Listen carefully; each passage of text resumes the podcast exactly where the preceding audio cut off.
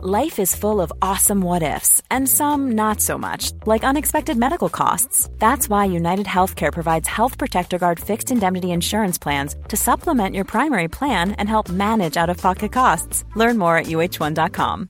Ready to pop the question? The jewelers at Bluenile.com have got sparkle down to a science with beautiful lab grown diamonds worthy of your most brilliant moments. Their lab grown diamonds are independently graded and guaranteed identical to natural diamonds, and they're ready to ship to your door. Go to Bluenile.com and use promo code LISTEN to get $50 off your purchase of $500 or more. That's code LISTEN at Bluenile.com for $50 off. Bluenile.com code LISTEN.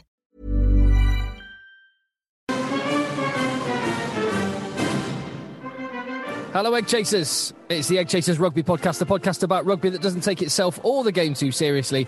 And we are in our three independent TMO shipping containers, getting some good business at the minute. Our TMO shipping containers have had to stop trans- transferring fuel and munitions to uh, Eastern Europe, and uh, they've been seconded again to get this podcast done. So here I am in South Manchester. Um, across a different part of South Manchester is Phil. Hello, Tim. And where are you, JB? North Wales. So my weekend has been completely scuppered. I was going to be going to Army Navy, which you went to, did you not, uh, Tim? Yeah, but we'll definitely talk about that in, a, in Yeah. a, on this podcast. That was an and experience. then childcare fell through and all the rest of it, and yeah, absolutely devastated. Absolutely devastated. Couldn't, couldn't do it. Uh, and all my logistics were in place. It was a five o'clock stop down to Derby Station, getting back up, and fell to pieces on Thursday. Absolutely heartbroken.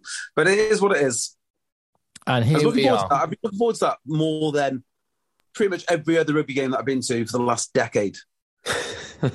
well, I, I think I might just cement that fact with you when we do talk about it. Um, I, I will just say we, we've had some concerned messages from American, our American contingent, of which we have many, many listeners. Some like, I think it's like as many as like fifteen percent of our audience is, Mm. is is in the states. And Yeah. uh, we've, we've had a few- people saying, "Everything okay, guys? You all right?" Um, if if, ev- if ever there is not a podcast there first thing on a Monday morning, rest assured, um, something very well. No, I was going to say well, something's happened to one of us, but even when it did, like when JB got impaled on a tree, we still did a podcast. Um, So actually, so it will be we've all died, Mhm. or it's a bank holiday in the UK. Well, we do take precautions, don't we, with this? So, you know, I don't know if anyone knows this who's listening, but when we travel overseas, we never take the same flights. We, we, we never take the same transport. It's always two plus one, very much like the royal family. Because you never know, do you? You never know. Exactly. Uh, so yeah, it's, it's a bank holiday in the UK. So Mm. fact, is, is it the whole UK this one? Because I know some bank holidays Scotland don't have, or Northern Ireland they have their own different ones. But anyway, it was a bank holiday where we are. So that's why you're getting this podcast ever so slightly late. But wherever you are getting your podcast and listening to it right now, hit that subscribe button. Uh, and if we haven't earned that subscription from you already, we're hoping to earn it on this podcast or wherever else you get your podcasts. You can support us by leaving a five star review, by telling your mates, or by going to patreon.com forward slash egg chasers. Excellent. So we've got uh, Premiership rugby to talk about the, the weekend that just gone. We've got European rugby to preview, and let's just do a quick roundup of a couple of other bits of news in the meantime. Firstly, let's start with our favourite tier two side, who we've been to see in Madrid. We we followed their journey. We were there when when we thought in 2019 or 2018 as it was then. Uh, we thought we were there for the game that was going to crown them inevitably into the 2019 World Cup, only for their dreams to be scuppered in heartbreaking fashion. And now Spain have been dealt another blow. Yeah. Uh, There's no, there's nothing good to come out of this. Uh, just, just horrible for them. Absolutely horrible. Uh, I feel for all of them that have put in so much work. Uh, and to achieve World Cup qualification, two World Cups running, and not be able to play either of them, not good. Not good. Well, the, the first time they didn't actually achieve it, did they? But uh, the, yes. the- Well, the- well, uh, yeah. Yeah, Good point. But last time, the ineligible player or players, I can't remember if it was one or multiple last time around, um, that, that um, saved blushes from another direction because of the allegations of cheating with the Romanian official in the Spain Belgium game. So Yeah. The, so the ine- ineligible players ultimately was what ended their um, qualification hopes last time.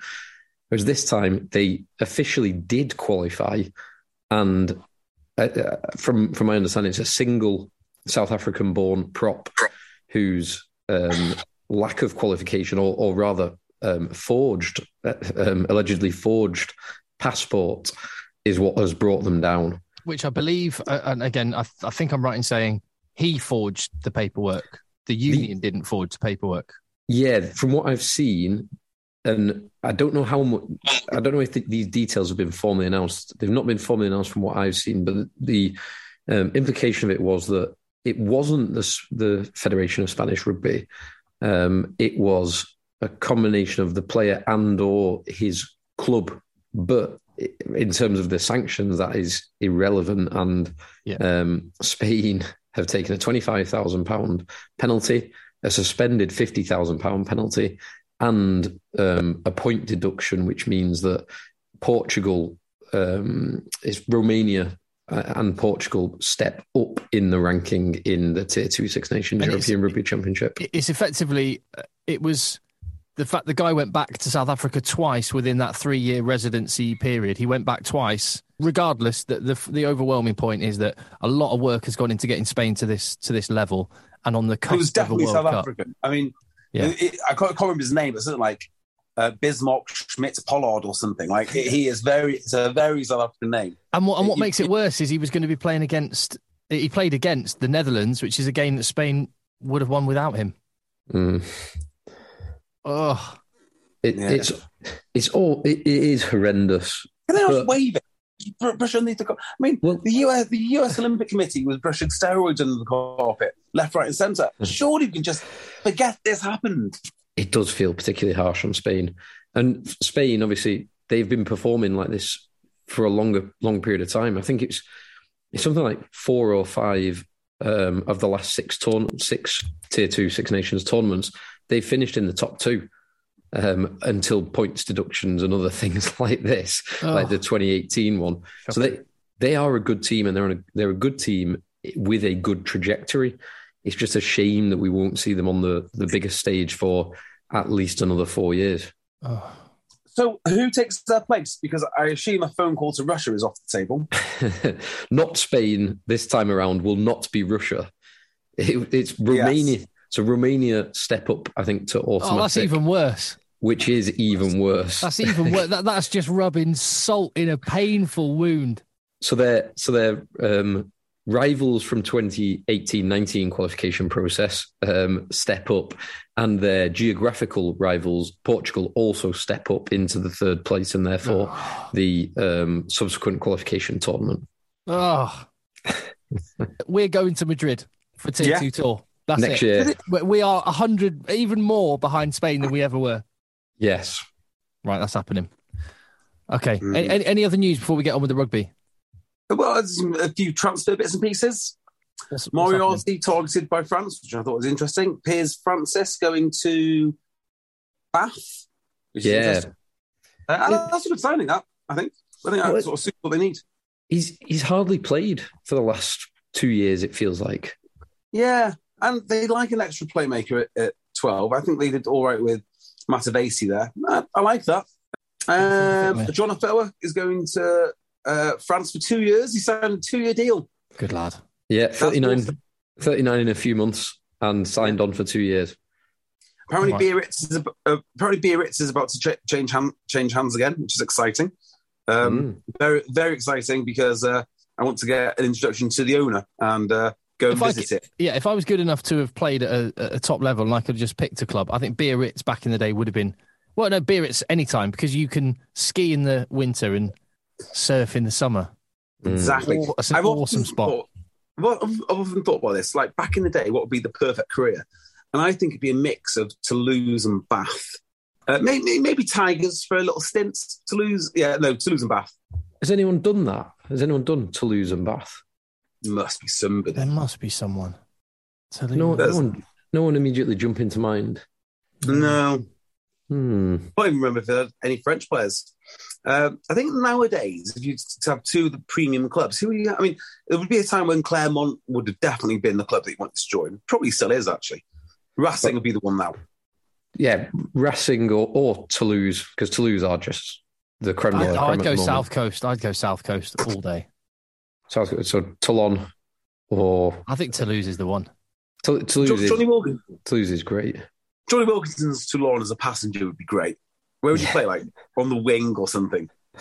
Uh, What against um, Habana and Drew Mitchell? And you could stand behind, um, what's his name, Bakkies Botha, just going, yeah, yeah. Um, no, I, I, I honestly think Danny Rossouw was harder. Rossouw was Either or. hell of a player. Imagine the two of them going hammer and song. Yeah.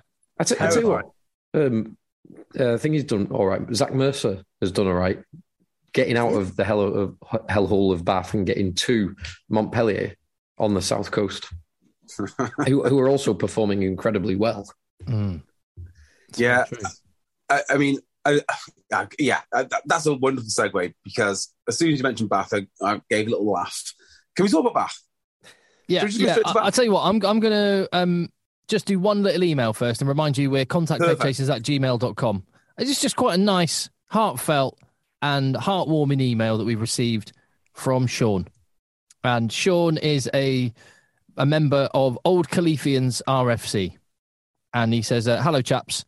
Been listening since 2015, but the first time contacting you because it just resonated with me your comments about how rare it is to win anything. So to relish it uh, and realize how important your local club is. Old Colfeians is a gem of a club. And this year, the first and seconds are league winners, with the first coming top Yeah. LS2. Um, oh, London, London South, South. London South 2. Uh, the second 15 also bringing back the cup. I only mention it because this club has been a life changer. I brought my son at five to join their new mini section, and he's now 20 and plays for Leicester Uni First 15 and has recently put his boots on to help out Hinckley RFC. But OCs is our home, and once he's back from uni, he'll be putting on his boots and playing for the OCs on the field of dreams.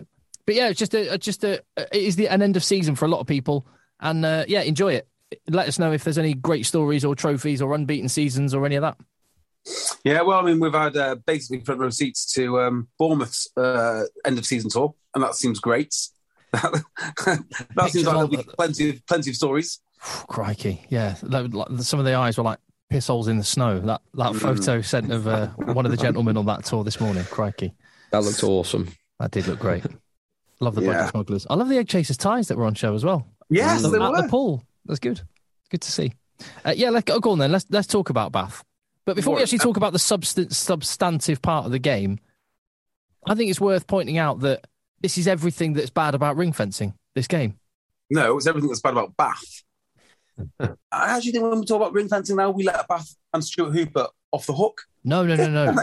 That's that- that's not my point. My, my point is that was so abject, so without passion and honour that they deserve to be relegated. Oh, they absolutely do. do they though? Let me lay out the thing with the ring fencing. Imagine how much more painful and horrible that would be if a place in the Premiership was on the line and they put out a performance like that, which they deserve to go down for. They're playing, or they're also playing Worcester on the final day of the season, and that could be a shootout for who finishes bottom. I don't care about the game. Who cares? Well, And and so- also, and this is why, um, outside of Gloucester getting the maximum five points and playing really well, I don't particularly care about the 80 minutes of the game because it means absolutely nothing. And Uh, also, you, you look at all the teams that have nothing to play for at the moment, those games were lopsided, didn't perk my interest at all. I take every one of your points there. They're incredibly valid, but I'm going to disagree with you. I'll tell you why. Because the danger of ring fencing is not this.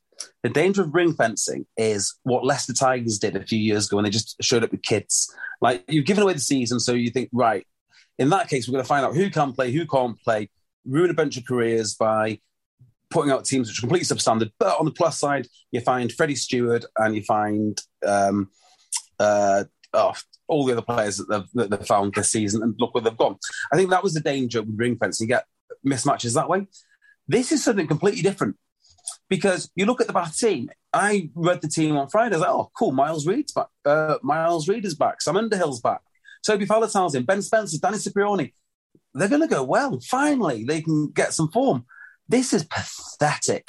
I mean, this is senior pros. Uh, you know, the, the key there is the word pro, and they're not pro. They're absolute jokes. In a way, I kind of want them in the Premiership still, so they can lose their most fierce rivals by 64 points every single week and embarrass themselves. That's what they deserve. They deserve nothing less. than this embarrassment every single week. Listen, when Leicester fielded the kids, you knew that they were trying. You actually knew that there was some heart there and some pride in the shirt, even if they weren't capable of pulling it off. These boys are absolutely pathetic. Zero. Zip, right. Broughton Park put out what I think was probably like a fourth team against a top H second team. And those guys managed to score five points. Five points. Zero.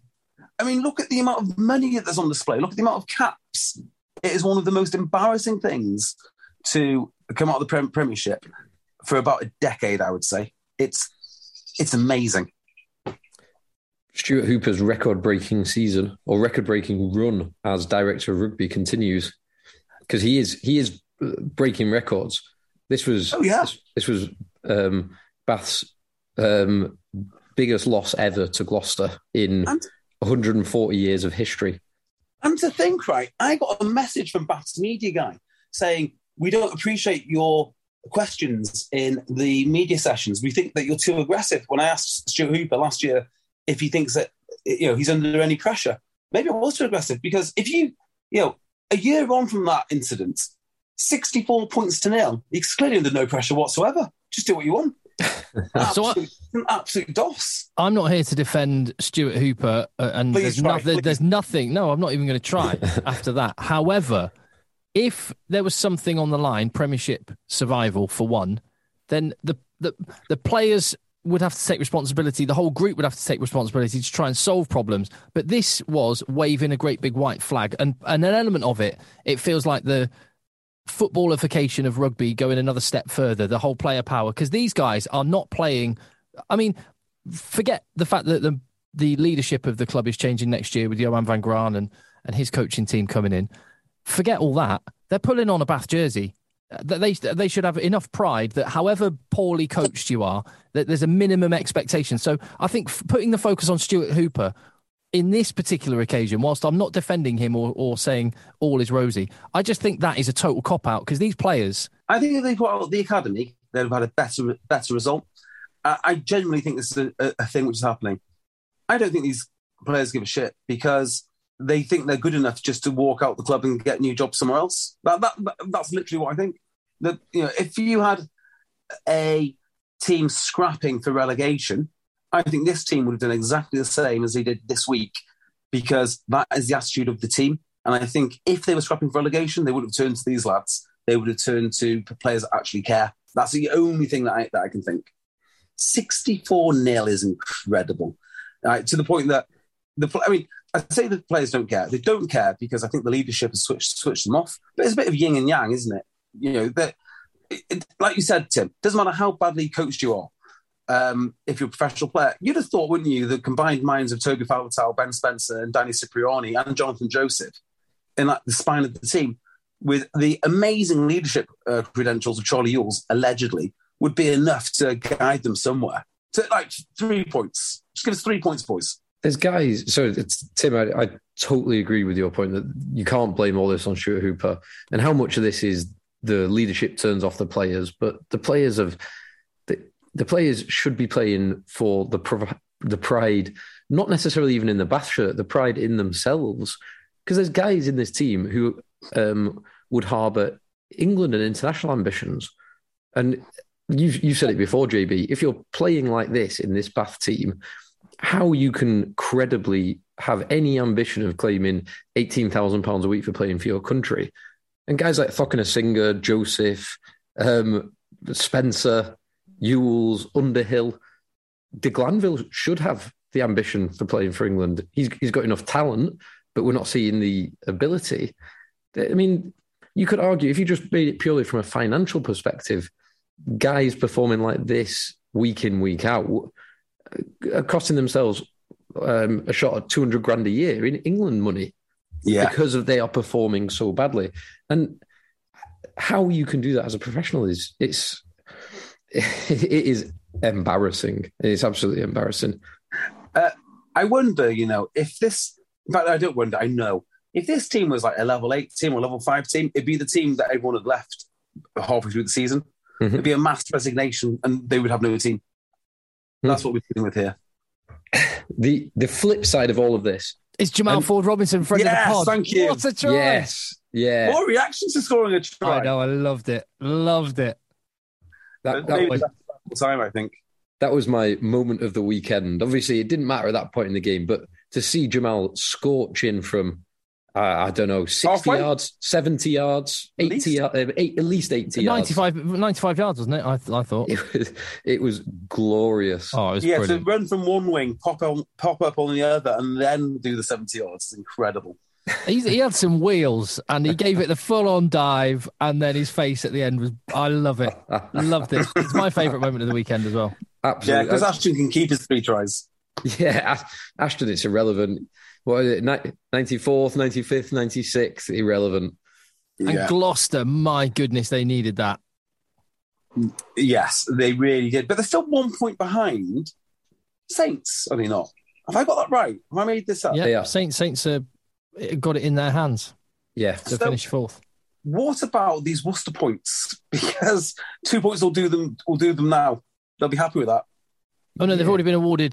They've already been awarded those points, haven't they? They got they? I thought it hasn't been, Yeah. So, hasn't been decided. so as I understand it, they've been awarded the five points. Am I right, Phil? Uh, I'm just looking now because I, I think I might have missed this. I th- they- they've been awarded five points, but yet the full report hasn't been put out. Oh, and, okay. and the uh, any financial compensation stuff has been sort of like, oh, we'll, we'll get back to you. Yeah. Uh, the the three person panel met on the 19th of April. Um, Mhm. As far as I'm aware, there's been no formal announcement after that. And uh, in that that announcement of the three person panel, they said, uh, following the conclusion of the panel hearing, we will publish the decision and the full reasons as soon as they are available. And we are now here two weeks after that and still don't have that. So- Yeah, well, the Premiership being the Premiership, there's no way they would leave a decision this important to right at the end of the season. No, They would get this. Nor would they leave it in a situation where even people that are absolute rugby noses still don't aren't 100% sure what's been going on. yeah. Yeah, I'm, I'm just looking in this.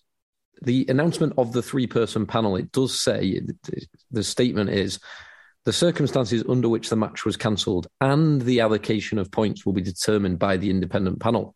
But I think I, I think looking at the table, Gloucester have got two games left to play, and they're down as having 22 Yeah. matches. So you are right, actually. On so even even though the official announcement said what I just read out, which is um, the allocation of points will be determined by the by an independent panel.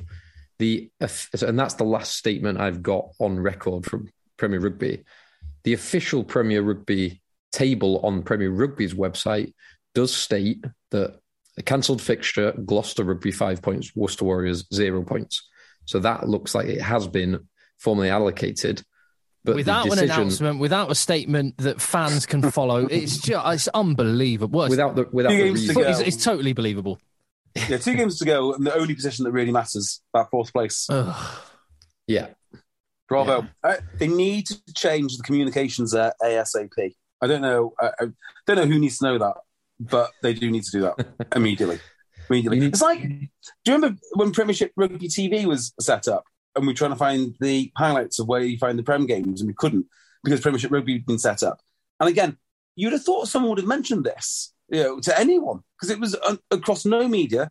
No one, no one reported it. It wasn't on Twitter, but here it is, Premiership Rugby TV. It's the same sort of thing. They need to get hold of how they distribute this information because it's Whereas, uh, just to compare and contrast, whereas we get personal direct messages regularly mentioning that therugbynetwork.com is carrying every single MLR game in America, which is reaching its crescendo live and on demand, and they're proactively telling us so we can let people know.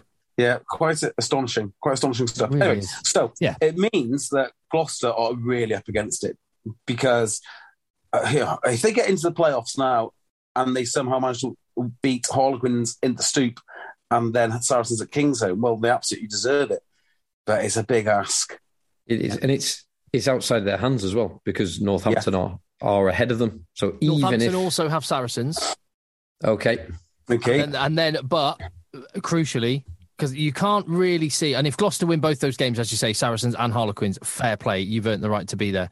Um, well, as long as Northampton don't win both their games by more. But uh, Northampton have Newcastle Falcons at home on the last day of the season, so you would back them if they need to win to, to get the points on the final day.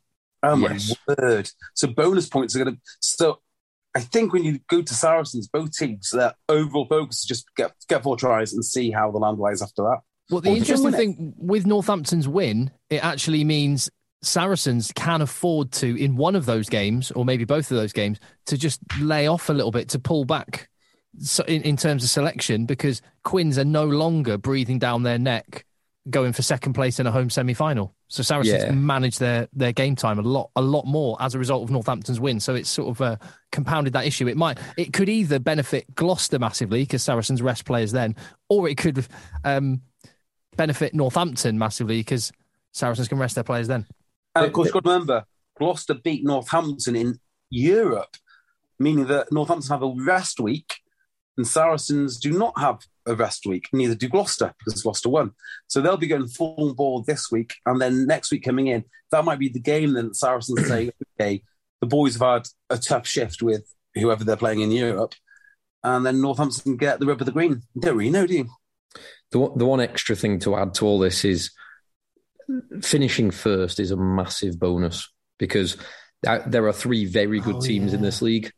That uh, whoever finishes fourth really has kind of no chance because because Leicester, Saracens, and Quins are are, are miles ahead of the rest of the league. So you finishing first Mm. guarantees you. Uh, I wouldn't say easy, but definitely the easier fixture. But that's only likely. Saracens can only really topple uh, Leicester from that if Leicester lose, Lose. both of Both. their games against Newcastle away and Wasps at home. They do. Yeah, you, you are right in that, which is Take the team- which is unlikely. take the teams out of it, as in the playing staff. Just ignore the playing staff and how good the sides are. Where is the ground you'd most like to avoid? Would it be the whatever it is X Stadium now where Saracens play, Stone or X. Road? Take the teams Oh, out take of teams out of it, then it's Welford Road. You wouldn't want to go there. It. Welford Road would be absolutely bouncing. Yeah, Yeah, Welford they- Roads would be a more hostile atmosphere. Oh, imagine how hostile Leicester v Northampton will be. Oh, that was Mm. that And is one of the- Saracens Harlequins. That would be an ama- Yeah, that's going to be an amazing semi as well. Two That is one of real the best- niggly derby games. one of the best games of all time was the Tom Wood semi final, where Tom Wood scores right at the end. I mean, that was, I think that, I, actually, I go as far as to say that's probably the best Premiership playoff game of all time. Uh, I know people say Bristol, Quins, whatnot. There's just lots of points in that. No one likes that.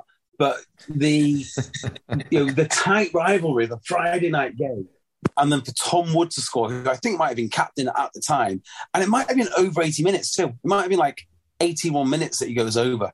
That was amazing. There's that one. The other, the other amazing one that springs to mind is Henry Slade's kick to the corner at Sandy Park to beat Saracens with that last minute driving maul try. that was also immense. a Very, very good Mm. one. Yeah, uh, those are two awesome semi-finals. But are you both with me hoping that Gloucester get in ahead of Northampton, or are you kind of neutral? Well, because friends of the pod, Jamal Ford Robinson, Mark Atkinson, Chris Harris has been on the podcast. Mm-hmm. Ed Slater. Ed Slater's been on the podcast. So yeah, on that basis, I've got a soft spot for Gloucester, but I think You've Northampton, Northampton are there, and the prospect of them at, at Leicester is pretty tasty. I have some serious reservations about how soft Northampton are. Although maybe those reservations have been reversed after I mean, this, this week's game. Well, you've got yeah. I was going to say we. It feels like Northampton have crept into this position, but they've just had a really good run of form lately, and and we you've got to give them credit and take back some of what we've said before because they're they're delivering. They are Yeah. delivering. But they won a game, didn't they, in the most Northampton way, with loads of tries being scored and no scrimmaging. Well, that's that's where I think. So I, I'd actually prefer Northampton to make um, the top four because I I, th- I think I prefer watching Northampton play. What? But but um, they did this in exactly the most Northampton way, which was they they were uncontested scrums from like twelve minutes in, which I think Northampton and Quins match up really well once you take away Quins' dominant scrum. And that's exactly what happened. That is like you could have predicted that before the game that the, they, they are very well matched apart from the scrum. and you take out the scrum, and Northampton win. So before we go on the game, let's just talk about scrums a second because we like doing that. I saw a future, uh, and I don't like it w- with the game without scrums. And my overall takeaway is, I think it becomes a much more dangerous game when you take the scrums away. Because I was watching Alex Mitchell, and he uh, towards the end he just couldn't walk. I mean, he's a phenomenal player, and he just couldn't get to breakdowns in, in time. And the amount of contacts the boys must be taking and carries that they must be making because there's no breaks in the game for scrimmaging, which I know is annoying for some people. But when you don't have it there, you start to realize how important these little breaks are for the entire team because it's a grueling game. I'm sure anyone who watches rugby league is probably laughing at us now saying this, but it is a grueling game. And players I'm not in having rugby that. Are so much bigger than the ones in, rug- in rugby league. Well, but out of necessity, if that was the way that it was played, and I don't want that, but if that's the way it was played, then the body shape of rugby players would play to match it. yeah, they it's would just it's look- just the conditioning didn't match the the laws as it was. But Yeah. Northampton have got a, a plan uh, if they want to try and get past Leicester. Anyway, it's just um, two HIAs to their to two props because that's the reason they stayed at 15 players as well because it was an HIA. Now that first prop, Conor Conor Carey that went down. Uh, he went Was off that his injured. first- it was like was that his first start? Not sure. Don't think so. I've noticed him playing a bit, but not a huge amount this season. But I, I just he was off the bench. You see, well, it doesn't Hmm. really matter. It doesn't really matter. He wasn't on for very long. Seven seven minutes was it? Yeah. Well, it's Paul one Hill hell of a way for him to win a very important game. So Yeah. fair play to the lads. I, I love Courtney Lawes. He is my favourite player. Has been for years, and what a what a man! What a man! Courtney Lawes, there was uh, two weeks ago, he dislocated his thumb in what I saw described as an open dislocation, which Compound fracture. which was at the time saying he might be out of the England tour to Australia, might be out for a long period of time. And the next thing you know, he's he's playing again two weeks later. Yeah. So it's a funny game that because some of it was classic Northampton. So they they score quickly, they they score freely, and then Quins sort of start to match them. And I was watching this game thinking, here we go, classic Northampton. They'll just fold. But that second half, they really impressed me because they didn't just win. When I think of Northampton, I think of them winning by a big margin or, lo- or losing by a big margin. But for them to go against a top team, which Harlequins undoubtedly are, and then win by the narrowest of margins by one point, that is actually really very impressive. It is it's, it's very impressive. And the way that they played that first half, particularly Northampton, they scored the four tries in the first half, and they were dominant. They were parked on Quins' line for the majority of that half. And if it wasn't for that moment of magic from Marchant to tap, to chip and tap the ball back to Hugh Jones for that that second Quinn oh, yeah. try in the first half, Northampton could have been uh, 15, 18 points up at half time. And and they were they were good value for that. They were comfortably the better team in that first half. And then, like you say, Quins came back into it second half, but Northampton did very, very well to match them. The final penalty, not entirely convinced on that one. I think it was a little bit fortunate, but you you get within one or two points in the 78th or 79th minute, you're going to get the rub of the green sometimes. Just just on that, I, I just to jump back. It's just one thing I forgot to mention with the Bath Gloucester game, but I, I was watching. Well, no, I wasn't really watching the game. I watched it afterwards, but I was keeping an eye on it via Josh McNally's phone. Josh McNally was sat next to me at the Army Navy game, and it was on. Uh, Twenty past three or twenty-five past three or whatever it was. I went, "What's the score?" He went, "Oh, it's nil nil." Really? After twenty-five minutes, he said, "Oh no, no, we've only had ten minutes play." And then I watched. I watched the game, and it's my word. And I, I, what's weird is I was watching the Army Navy game where there was no TMO, and I'm not saying I want no TMO, but I'm saying it was quite. Re- it was really refreshing to watch a rugby match where the referee just made a call and a decision, and then Yeah. you watch that Bath Gloucester game. It was like pulling teeth. Christophe Ridley checking everything, and uh, I just think that there's a balance to be struck, and he went way beyond where a referee should go. Well, Mm. I'm, I'm probably stretching a bit here. Have you seen that story this week about the doctor who tried to overrule the HIA? No. Tried to what? Sorry. So there's a story going around about a doctor that tried to overrule an HIA. He's got a ban. I've not seen it. No, I'm Right, I need to get my facts straight here. In fact, I need to get them so straight that I'm not going to talk about it, and I'll come back and we'll talk about it again. Oh Uh, my word! Can, can we all just take a moment to appreciate? Look at JB, how he's grown. oh, do you know what? I'll, I'll, I'll, I'll, just make it up. Uh, so, as I understand it, there was a doctor who reversed an HIA decision, and he's been banned from attending matches. Uh, I think it's. I've got a feeling it was a. It was a Welsh guy. I'm, I'm not. I'm not. I'm, I'm not entirely sure. Now, I'm a bit wary about this because undoubtedly, like the doctor must have done something wrong to get banned. But isn't the whole point in having doctors and medical qualifications that we trust the doctors? And even if he has done something wrong and is to, found out that um, he tried to overrule an HIA for a competitive advantage, you know, I think uh, obviously in that case maybe a ban or a short ban isn't quite suitable. But the worry I have is that we are going down this road in rugby where there is no advantage of trying to get the right outcome or maybe the right outcome is actually risky for the individual. What they'll go for is a safe outcome. So if there's ever any doubt for the for the doctor, he will go for the full on HIA remove the player because where is the upside to his career of getting it right? You're never going to get punished if you HIA someone remove them and they're, and they're fine. Whereas you might the, the way around.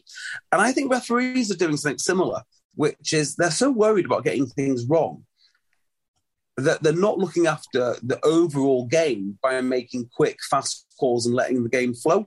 And you see this with the TMO use; they're always going back back back to the back to TMO to make sure they've got exactly the right call. Because if they don't, on Monday morning when they go into Twickenham, they all get marked down and they'll miss a big game.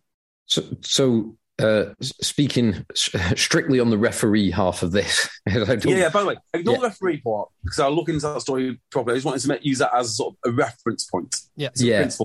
I, I, I think the the point on the referees is right though that there can be, and I, it's funny, and I, I think I said this on a previous podcast that I have turned in my views.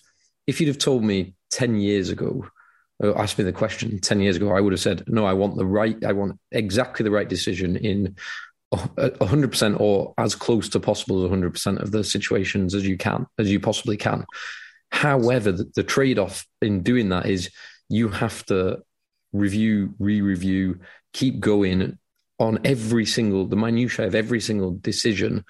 And that's not what I want. I want the, I want the, the very big game turning decisions to be right, but lots of decisions I'm comfortable with them being um, almost an in- instant gut feel decision and move on unless there mm. is a significant um, safety risk. And I think the, the person that does it best in my mind is Wayne Barnes. I think yeah. he's very good at balancing the the the need for being exactly right and also balancing where speed is the most important parameter and making a decision, sticking with it and moving on. And yeah, I, I, I completely agree with that because it would be nice if refs were marked not, just on the accuracy of their decisions, but maybe on the quality of the game that they ref. I don't know how you do it because it's such a, you know, uh, is is Harlequins Northampton a, a, great game, or is Bath versus Sale a great game? Six uh, six five, nearly a decade ago. I mean, it, you know, I know which one I prefer. Yeah, I, I, I I agree with a lot of what both of you just said. Then, and to echo your point, JB, with the the fact that in the back of the referee's mind, they've got assessors that they talk to. They have their meetings at Twickenham where they go through all the big decisions, and and that's going to have an impact. And the same goes. There is there are these frameworks which have been set in stone, which they have to follow. And again, I just mm. think that has the unintended consequence of. And I think it was the Bath Gloucester game. There was a couple of yellow cards for high tackles, where the players like there was. Oh, I can't I can't remember the players now, but the the one in particular, the player that got tackled was so low to the ground. It's like yeah, just, you just fo- you're following the framework robotically with no, in my mind, with no empathy. When there is an out there, the, the, even the framework gives you an out. Take take the out, like Wayne Barnes would do. But but like you say, the, the focus should be for all of us, and this goes back to, and this goes across everything. This goes back to why Premier Rugby's communication has got to be better than it is because we're in the business of entertainment. And yeah. the same goes refereeing decisions because we're in the business of entertainment. And when I when I've watched 25 minutes of a game at Twickenham and meanwhile at the rec or uh, at Kingsholm, ten minutes of the game has been played because there's been literally ten or fifteen minutes spent looking at a big screen. It's you've got it wrong. Who was the ref? The Army Navy? Did they get? Did they get someone So- you knew? Sarah Cox, she was absolutely awesome. brilliant. She was awesome. And, and I remember seeing her. She's done two Premiership games, and I watched one of them, and um, Uh, she was She's fantastic. A bigger game than that, mate. What's she done? Talk She H. a massive game. Talk H. Ben Ben Moon's testimonial. Ben Moon's testimonial. Mm. What did you think? You, I've- so I've- you, you were refed by Sarah Cox. What did you think? I've been, I- I- ref- and, and been, been, been out for beers with Sarah Cox. and how was how did you assess her performance? How did she ref you? Spot on. She even scored a try. well, I, I saw her again on Saturday, and I've seen her before. I, I think she's I think she's ace. Yeah, she Uh, uh, there, there are there are Premiership genuinely there are Premiership referees I would uh, put her in front of in the pecking order. Uh, just just on referees because I know we're not going to talk about this game much because Sale they're out they're out they're, you know, they're kind of out of contention now aren't aren't they so you know does it matter that they've beat, beaten Newcastle do you, do you know the name of the referee for this game? No. great great name for a referee. Never heard of him uh, before so he might be new. Jack Makepeace. Oh, love that.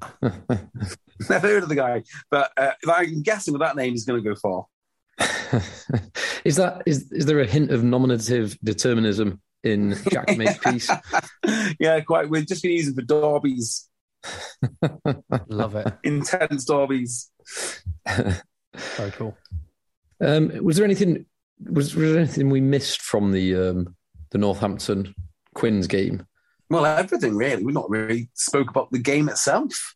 Well, we touched on a few points: the injuries, the refereeing, Marchant's incredible um, chip and chase and touchback. Oh yeah. Hugh, Hugh Jones, who continues to look Yeah.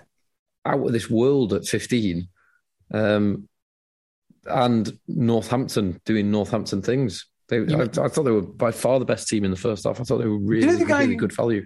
Who really impressed me, and it's one of those stories I just love um, because I love it when someone just shows up randomly, uh, has to play a, a large amount of a game as well. Hinckley, Uh, Aaron Hinckley, yeah, he played. He played really well. was brilliant, wasn't he? Yeah, he was Uh, really, he really hardworking. Menace at the breakdown, got round everywhere, and something that you uh, you might not necessarily expect from a, a guy that's kind of coming in and trialing and not formally embedded into the team. I thought his um, like, set up in the structures, his defensive positioning was all He's excellent, carrying everything. really good. Agreed. Well, we got an email from Rob Wainwright in Northamptonshire, Mm. and he's a Saints fan, and so we can just uh, we can take his thoughts on the game. He says, first things to say, the atmosphere at the Gardens was the best for a long time. We normally only get that excited for a Tigers game. It really felt like a knockout match.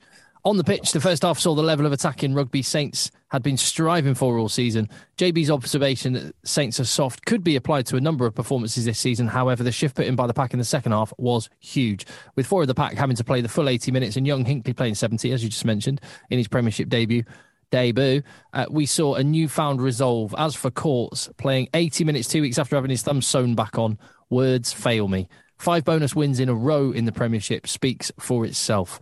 There are still questions around defence and discipline, but not attitude. As for the yellow card for the hit on Furbank, red all day long, in my humble opinion. This just highlights the lack of consistency. Let the boys play. Um, What was the hit on Furbank? Maybe that's what It was was- ringing a bell for me. It was the reserve prop. It was a good kickoff. He took it, um, and he was tackled. Furbank was tackled by someone, and so was dropping. That's the one. Yeah, I, I couldn't believe that that was not red. So I, I was actually okay with the framework being used for for um, to get a yellow card. I think it's a yellow card, but I can't believe the ref didn't give didn't give a red. Well, I, so I was okay for two reasons. One, Furbank's knee was basically on the floor by the time he was hit, and the reserve prop Botter, Bottier, Botter, um, Yeah.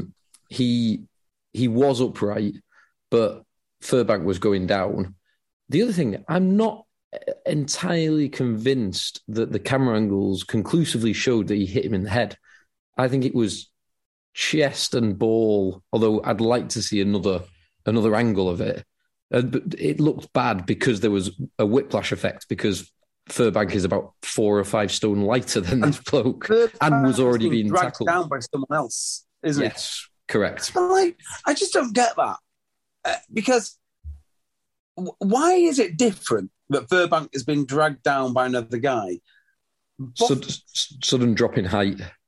yeah, but like, this is my argument all the time, right? So, you know, I, I use Kieran Brookes as an example because he got red card. Some super athletic guy um, comes around the wrong side of a ruck, like the reverse of the play. You got a prop there, and this guy suddenly drops his height. Kieran Brookes cannot get down low enough because he doesn't have that sort of fine motor control as a prop. He just doesn't. He just doesn't. Nobody So, does like- it in milliseconds either. No, but he still got a card for it. Yeah.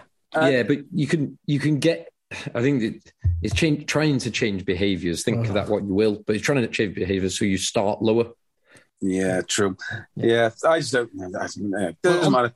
on- I- on the Saints I- I- Harlequins game- Uh, we got we got an email with no content in the email. It was just a subject heading that, that says Northampton Saints JB podcast that from uh, Ross Digby Patel. Good man. Cheers. Cheers. um, okay, JB, did you want to mention anything on Newcastle sale? Not really. Um, Cool. I mean, yeah. I mean, what do you want me to say? There's not Nothing. really much. no, I don't say, want to say anything. Just the frustration with the whole with the whole thing. Um, do we still think Sale are going to come first in the table? it, it's a big ask right now. Quite a big ask. I mean, Yeah. you you guys said Sale and I said Bristol, so we're, we're showing that we know absolutely nothing about rugby. Yeah. Well, look, good good win against a bad team. So they won that one. So that's great. Uh, top eight. I mean, that is a disaster. If the top eight doesn't happen, that is a disaster. Mm. Well, one of Sale, London Irish or Wasps are going to have that to lament on over the summer. Or And Lon- Exeter. and London Irish have only got uh, one game left to play. Yeah. At which is- Bath. It's toughest toughest for London Irish, but they will at least get a five point uh, and sixty plus point win if they're playing Bath. Yeah. That. Um, this this is a good question that's been posed by Nick Montgomery, who's emailed contacteggchasers at gmail.com. He says, uh, Hi guys, love the pod, blah, blah, blah. I'm not sure why I'm sharing this with you, other than it being a self absorbed gloat. So at least I know JB will appreciate it. Uh, he says, I'm a paramedic. I absolutely love my job. And 12 months ago, I took on a new role, which meant moving from the East of England Ambulance Service to the East Midlands Ambulance Services. Uh, and the unintended consequence of that move is it covers Leicestershire, uh, the home of my beloved Tigers. Shortly after joining EMAS, I got in touch with the events team, and now on match days, I get to stand pitch side providing medical cover for the Ooh, fans at Welford Road. Not only this, but I get paid for it too. It's not wasted on me, and I realise how lucky I am to have a job I love and how privileged I am to be able to work at these games. It's almost as good as Tim's so-called work, travelling up and down the country, watching rugby and mixing it with the players. Do any other listeners have similar roles with rugby perks? That's a great mm. question, and I want to know if you do. That's Nick from Stamford. Contact eggchasers at gmail.com. Well, Awesome. thanks for, yeah, thanks for everything, Nick. Yeah, Yeah. Thank, you, thank you for everything. He also says, P.S. Please be reassured that although one eye is on the action, the other is on work. Sure. Oh, of course. Don't doubt Absolutely. Yeah, when when Ashton was going in for his hat trick, I'm sure he was thinking about work. Yeah. Go on, Ashley. it And also does. just It does. It reminds me um, of every time I tell Claire that, oh yeah, I'm working because I'm going on, on the beers in Lisbon or Madrid or Japan for we two weeks. really worked. We worked so hard in Lisbon. we we worked so hard in New York. And You guys Absolutely, worked so hard in Philadelphia. Didn't absolutely, and Didn't? Chicago. We never stopped working. Thinking back about it, it was all a blur. We worked so hard. One size fits all seemed like a good idea for clothes Nice dress. Uh, it's a it's a t-shirt. until you tried it on. Same goes for your healthcare. That's why United Healthcare offers a variety of flexible, budget friendly coverage for medical, vision, dental, and more. So, whether you're between jobs, coming off a parent's plan, or even missed open enrollment, you can find the plan that fits you best. Find out more about United Healthcare coverage at uh1.com. That's uh1.com. Many of us have those stubborn pounds that seem impossible to lose, no matter how good we eat or how hard we work out. My solution is PlushCare. PlushCare is a leading telehealth provider with doctors who are there for you day and night to partner with you in your weight loss journey. They can prescribe FDA-approved weight loss medications like Wegovy and Zepbound for those who qualify. Plus, they accept most insurance plans. To get started, visit plushcare.com slash weight loss. That's plushcare.com slash weight loss. Uh, so you also got uh, an email, JB, uh, and this will, I'll just quickly, I've got to mention Saturday. Uh, you got an email on Saturday from tr- uh, George Trevor Harris. Uh, contact HHC on gmail.com. He said, Testing comms. JB, are you out there? Would you like a wet from Lieutenant George and Captain David? And that was at Oh, Twickenham. And you weren't that's it. there. You weren't there So, for the you're Army like Navy wet. game. I, I, I thought he was threatening, threatening me with, with a stabbing then. What is a wet? A wet's just a beer, right? Is it? Waterboarding. Yeah, yeah, uh, it, it is. I would love to. I, I'm, I'm very upset about this. I'm very upset. Very upset. It was awesome. So yeah, Did it- Tim, Yeah, Tell us let's, about it. let's, let, let's talk about Army Navy then. Yeah, so I've never been to this fixture before. I've been aware of it, and I've heard that it's a, a, a fun atmosphere. And I I heard it described as this is the it's by someone who was there, and I said, "Oh, this is the first time I've been here," and they said, "This is the closest a rugby game gets to a football game in terms of atmosphere." Ah, And sixty thousand people were there, so it was the most attended. What? Sixty thousand people. Wow. So I was trying to work this out. I was trying to work out like how many people can go there because of course the armed forces aren't very big. Twickenham is like eighty thousand seats, something like that. Yep. Well, the army's eighty thousand. So if they had the whole army in there, they might just about fill it out. But of course, there's ex forces and, Yes. uh, and everyone else. Yes. And that was it. I think it was anyone who has, uh, it was made up largely of people serving or who have served and uh, Yeah. coming back, or, you know, friends and families of people on the pitch, obviously, as well. But yeah, the, the bulk of them were that. And it was, so 60,000 people were there. I haven't seen it mentioned or written about or result put anywhere. No, you've got to Google it. Yeah, it's a bit of a shame. Um, so the Navy had Matavesi playing eight. Sam Matavesi at number eight. Yeah. I was going to say uh, Josh Nye, of course not. He's Air Force. Um, anyone else of note playing? Uh, yes. Um, hold on. Uh, was Rokoduguni playing? yeah, Semesa Rokoduguni. Is he still in the army? Yeah. I think he's. he? I think he's Do we need to moving- check him like uh, they check that, that that Spanish prop? no, he's still um, he's still serving, so he was in it. So you had you had a you had a smattering of international players, but the the, the whole occasion was absolutely bonkers. First, the, the national anthem, as you would imagine at a services game, was that was a real moment. That was it was um I've, it was amazing actually. It was really really good, uh, and then the atmosphere was wild, Yeah, you and the and the game was ace. Was it was it a close game then? Yeah, yeah, yeah. Army. How- What it, the the, change, the the lead changed hands about six six seven times through the match, and the army won it late on. Hmm. Brilliant. Yeah, it was described in the match report as a bit of a classic. Was it? Um, was it, it was only one. Was it two score game? One, one, one score game. I think it was a maybe just more than a one score game because the army scored very late on to to take it away. But um, I mean, it was more the occasion and the event, and, and uh, yeah, and they're very well behaved, but people having a lot of fun. There's a lot of fun had. It's Yeah. definitely one to one to go and check out. Next year. Next year. Yeah. I'm Hmm. so so gutted. Never mind. Never mind. Next year. Um, other other games this weekend. Well, yeah, Well, I'll tell you what. I will. I'll, I'll. I'll. I'll get us into another one with a little clip from last week's podcast. Hold on a minute. Here we go. Just getting it up here. Oh.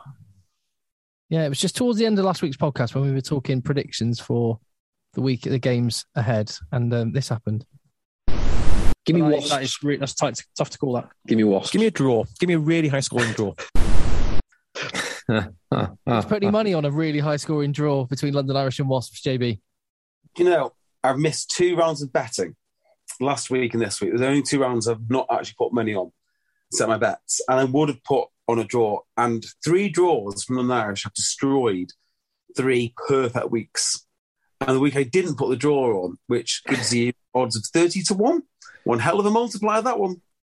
I didn't. It just shows gambling is for fools. Well, and and draws you you generally get between twenty and thirty to one for a draw uh, in a rugby game, and Yeah. London Irish I think that's six in Five. twenty two games. Five in the Premiership. They might have had one in another competition, but five Premiership out of 23 is that's an incredible hit rate. Yeah, Do you know who, do you sec, who are second for draws in the Premiership? I do. Sale? I'm looking at the table. Sale. Sale Sharks, Mm. three, yeah. Mm. How different their seasons could be. Sale, why, why? so frustrating. So this this game is even for London Irish, who are the draw kings and the comeback kings, or comeback to draw.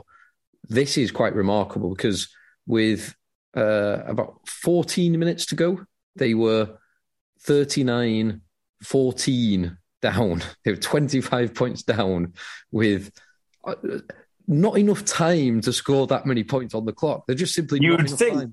Yeah, for for any t- normal team in any normal circumstances, not enough time to do it. They've been wild this year, London Irish. So I thought they had the potential to be top four. And actually, maybe five draws suggests that they did. Actually, are draws closest to wins or losses? Could be either. And you do get, in London Irish's case, quite often you get three points hmm. out of that because of try bonuses and the draw points. What is it? You get- two for you the get- loot, two for the draw, and they never score less than four tries. Well, exactly. Yeah, So even if they let, let's be generous and say they turned three of those wins out of the five into victories, they would only gain two points for each. So, but nevertheless, six more points puts them one point off Saints. yeah. Wait a sec. Wait, they've got a negative points difference. Who have sorry? They're minus three in points difference. Sale, yeah. No, no, London No, Irish. London Irish.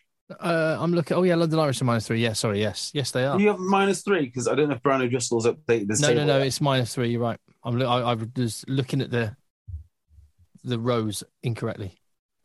Because for a team that score so many points, that's remarkable how bad they must be at defending. I'm just looking. They are aside from Worcester and Bath. They are. Oh no, and yeah, Worcester, Bath, Bristol, and then London Irish have the most porous defence.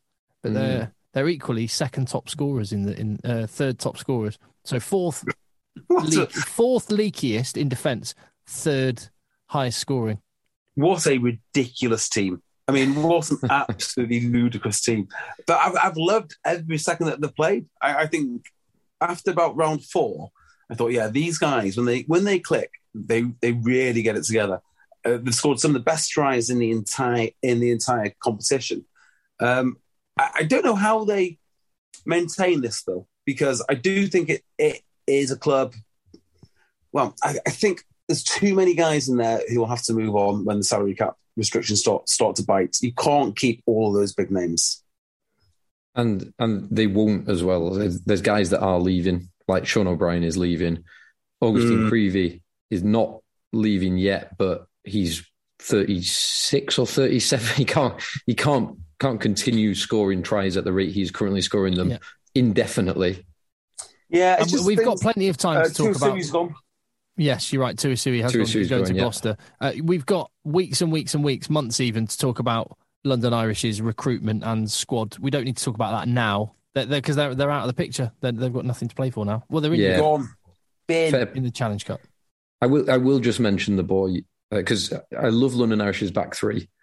I think Parton's brilliant. Loader, I know he wasn't playing. He's brilliant. Holly, Holly Hassell-Collins is brilliant.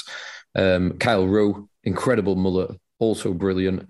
But Arundell, who's only 19, every time I see him play, he just looks excellent. Yeah. He's such a balanced runner. He's so fast.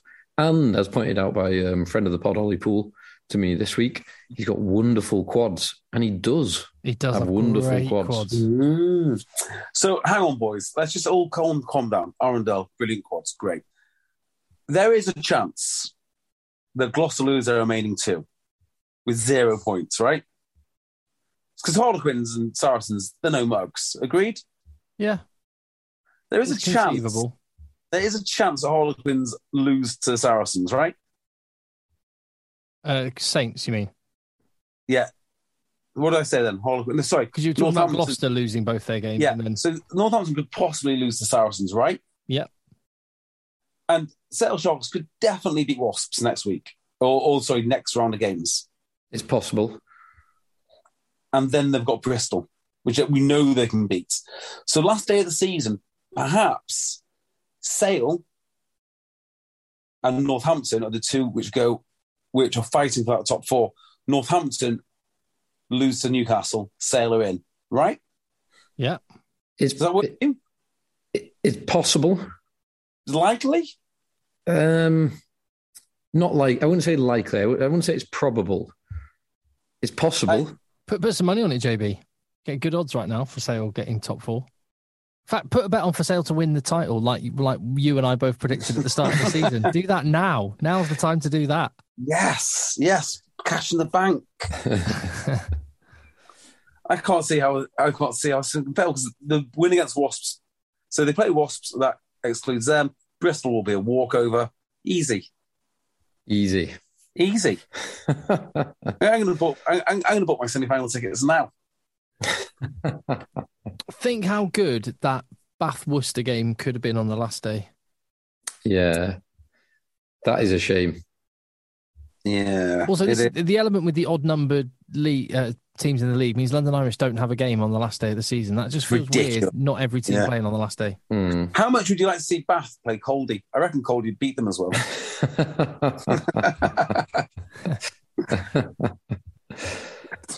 Uh, so, when I saw the Newcastle Fal- uh, sorry Newcastle Falcons, when I saw the Leicester Tigers Bristol Bears score, one I had one thought: I need to watch every second of this game, and that's exactly what I did.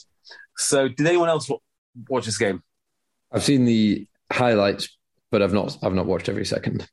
Well, it was awesome because I oh, I often oh hello Hello. You're still Oh, there. sorry.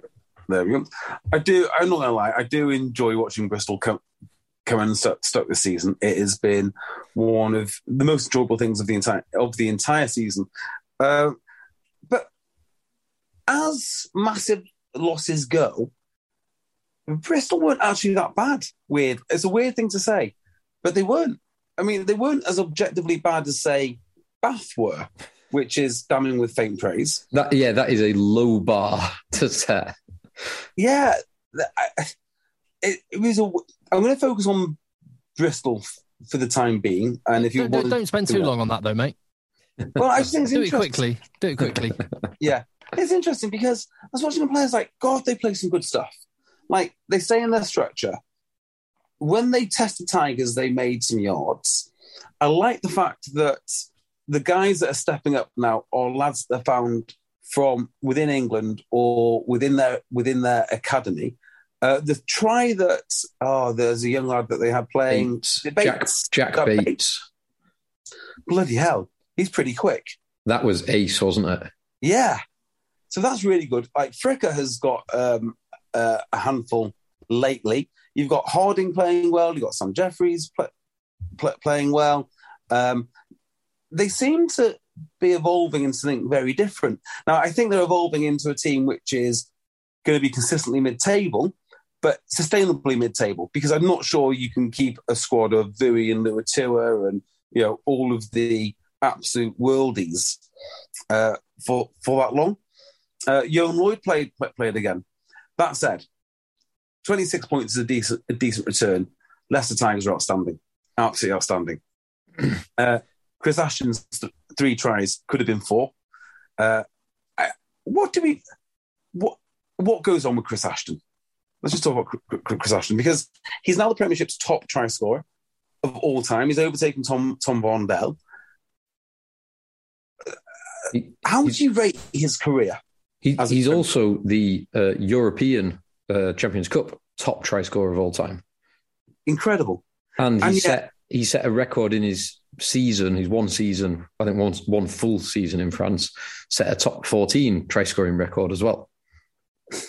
How, do, how do I rate his career? He's he's had an awesome career.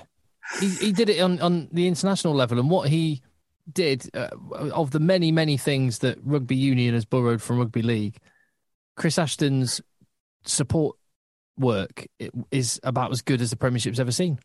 Well, I mean, there are more sides to Chris Ashton than just the scoring, isn't there? And I wonder, Yeah, like, but I'm what you- just judging him as a player. He's one of the best. Well, yeah, he's one of the best wingers the Premiership's ever seen, and Mm. his his the, Yeah. the way he reads a game and trails is uh, is better than anyone I've seen. I mean, well, it's literally the best that's ever played in the Premiership. It- you know, statistically, it is, isn't it? he- he's, no- been, he's played for teams that are well, and maybe this is no coincidence that he's the kind of guy that flourishes and contributes towards great teams. But he has played in some great teams as well. I mean- he's been on the end, dotting over a lot of tries in some very good teams. So just imagine, just imagine for a second that it didn't take a year off in Toulon to uh, beat that, you know, to set that record, and that he didn't mess around in three different clubs, ultimately going nowhere, and had the stability he's got either at Tigers or at Saints or at Sarries. How many more tries he could have had?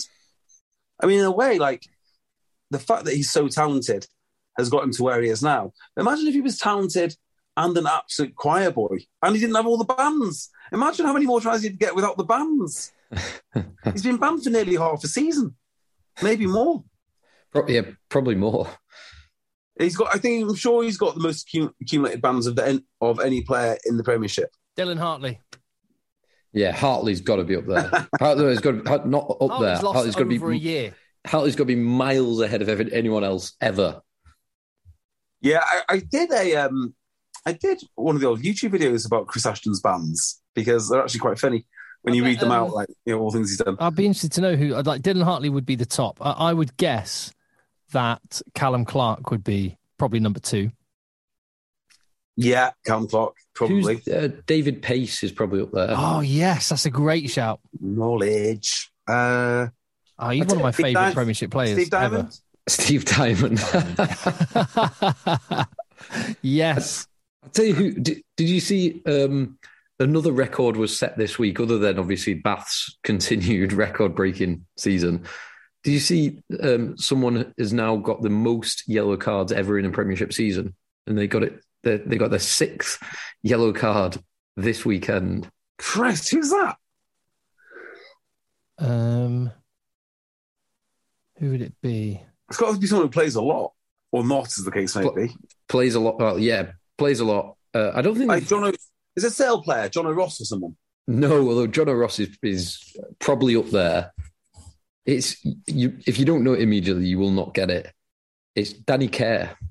What? Really? I would not have got that. So Da- Danny Care's had a few like little scuffles. He's had a few mouthing off incidents. He's had at least two, maybe three deliberate knock-ons this season, um, and then I think he might have been on the end, the wrong end of a team penalty once or twice. But yeah, he- he's on six yellow cards this year. Wow. That is outstanding. Yeah. Outstanding facts, Phil. Uh, I'm loving that. so, Tigers, No, uh, they look good. did- is there is there anything that from this game that you learned that you didn't already know about Leicester? No, they're really good. Yeah. Yeah, I'm Really, really good. I am really looking forward to seeing them next Yeah. weekend. And that's what I was going to say. If you want to talk about Leicester, rather than talking about the game against Bristol, let's talk. Let's let's talk about the game against Leinster. Let's let's preview the European Cup quarter-finals. I know you're a Premiership. You love your Premiership, but come on, you've got to get excited about this. Well, I, I am excited about this. I, I'm more excited about Sale's game against Paris, to, to be honest. I think that is going to be the fixture, the, the fixture of the round. I really do. Uh, it sounds nuts, right? I think Leicester, Leinster will be very exciting. Leicester are very good, but Leinster are sort of like Real Madrid at the moment. Yeah, I can't see. I want it to be competitive, and I want Leicester to win more than I can possibly d- describe. I really want the Premiership teams to, to do well, but the you know, the realist in me says Leinster are going to absolutely steamroll them. Is it, do, you, do you disagree with that? I I do I I do. I, I do I think I think if you're looking at the two matchups, uh, Leicester hosting Leinster and Sale traveling traveling to La Défense Arena, I think the Leinster the Leicester um, chances are greater comparatively than Sale's chances. I disagree with you. I, I put I put Fully. both English well I put both English teams as second favourite, but I'd say in my head Leicester would win forty percent of those, whereas I see Sale winning that maybe twenty percent or or less. Yeah, okay, so I think Sale match up against Racing quite nicely. Now I know Racing are used to playing big teams because they play in the top top fourteen. But if you looked at how uh, Stade Francais went about their business, who I do not think are as good are as good as Sale, or maybe even as big as Sale, I think if they go there and physically manhandle Racing early doors and they get on top of that uh, on top of that uh, contest, the nerves will disappear. The idea that they don't belong there will disappear. And they've got a real good shout. They've got more. I think they've got more of a chance of taking on Racing than anyone else. Mm. So you, you think you think Leicester? You think well, you, you you said it at the start of that. Or you, you certainly said you disagreed with my perspective. So you think that Sale have a better chance of winning away in Paris than Leicester do at home to Leinster? Yeah, I do. I think that Leinster are the best of all those four teams. I think their squad is the deepest. I think it's the most complete. I think they are physical as well as a really good rugby team. Whereas I think Racing are more just a good rugby team. They're, they're, they're not huge men. So my thought on Um, Racing is you, you on the Racing Sale game is Sale to win that game are going to have to score. It's much like when you play Toulouse. Really, if you want to beat Toulouse, you've got to score more than thirty points. It's like playing Yeah. France at international level or, or New Zealand when they're, you know, had their swagger. You've got to score thirty points, and I just don't see Sale doing that. Yeah, do you know, maybe there's a bit of a hangover here of remembering Sale from last year when they could put in these amazing defensive shifts. And I don't think we've seen that from them quite to the extent this year. That defence and, the, and then the physicality combined with it would be something which I think would give Racing all sorts of problems. Their, their defence isn't up to last year's standards. So you have got a point. They need to get points on the board, and that's where they'll fail because, mm. well, they will. I'm just going to say they will. Yeah, and sadly, because I, I would love to see the English teams do well as well, but I think I think there's a good chance that we will not have a, a single English club in the semi-finals. I agree with that. So the Sale game is on the Sunday afternoon. Correct. On the Yeah. Saturday, there are three games, uh, two of them both at the same time, which is a shame. Yeah, you you'd think there'd be a way to work around this because that just seems crazy. That Yeah, two games going on at five thirty.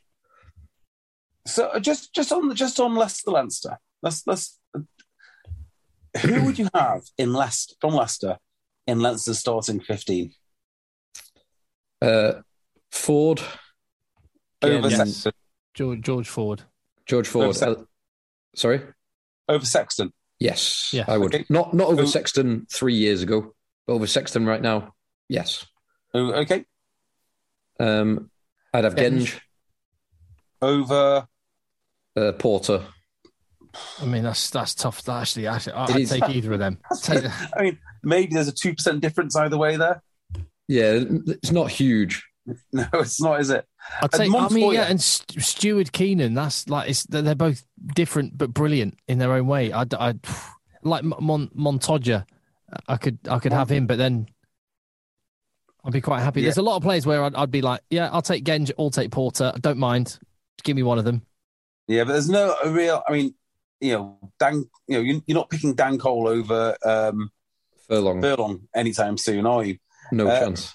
like there, there are a few areas where Leicester say, yeah, actually, I can see why I'd have Genge over Porter, and there's a lot of reasons I'd have Porter over Genge. Actually, I, this it's a real. It's going to be if Leicester can pull this off, it'll be one of the greatest wins for a long time, a long, long time. It'll be historic.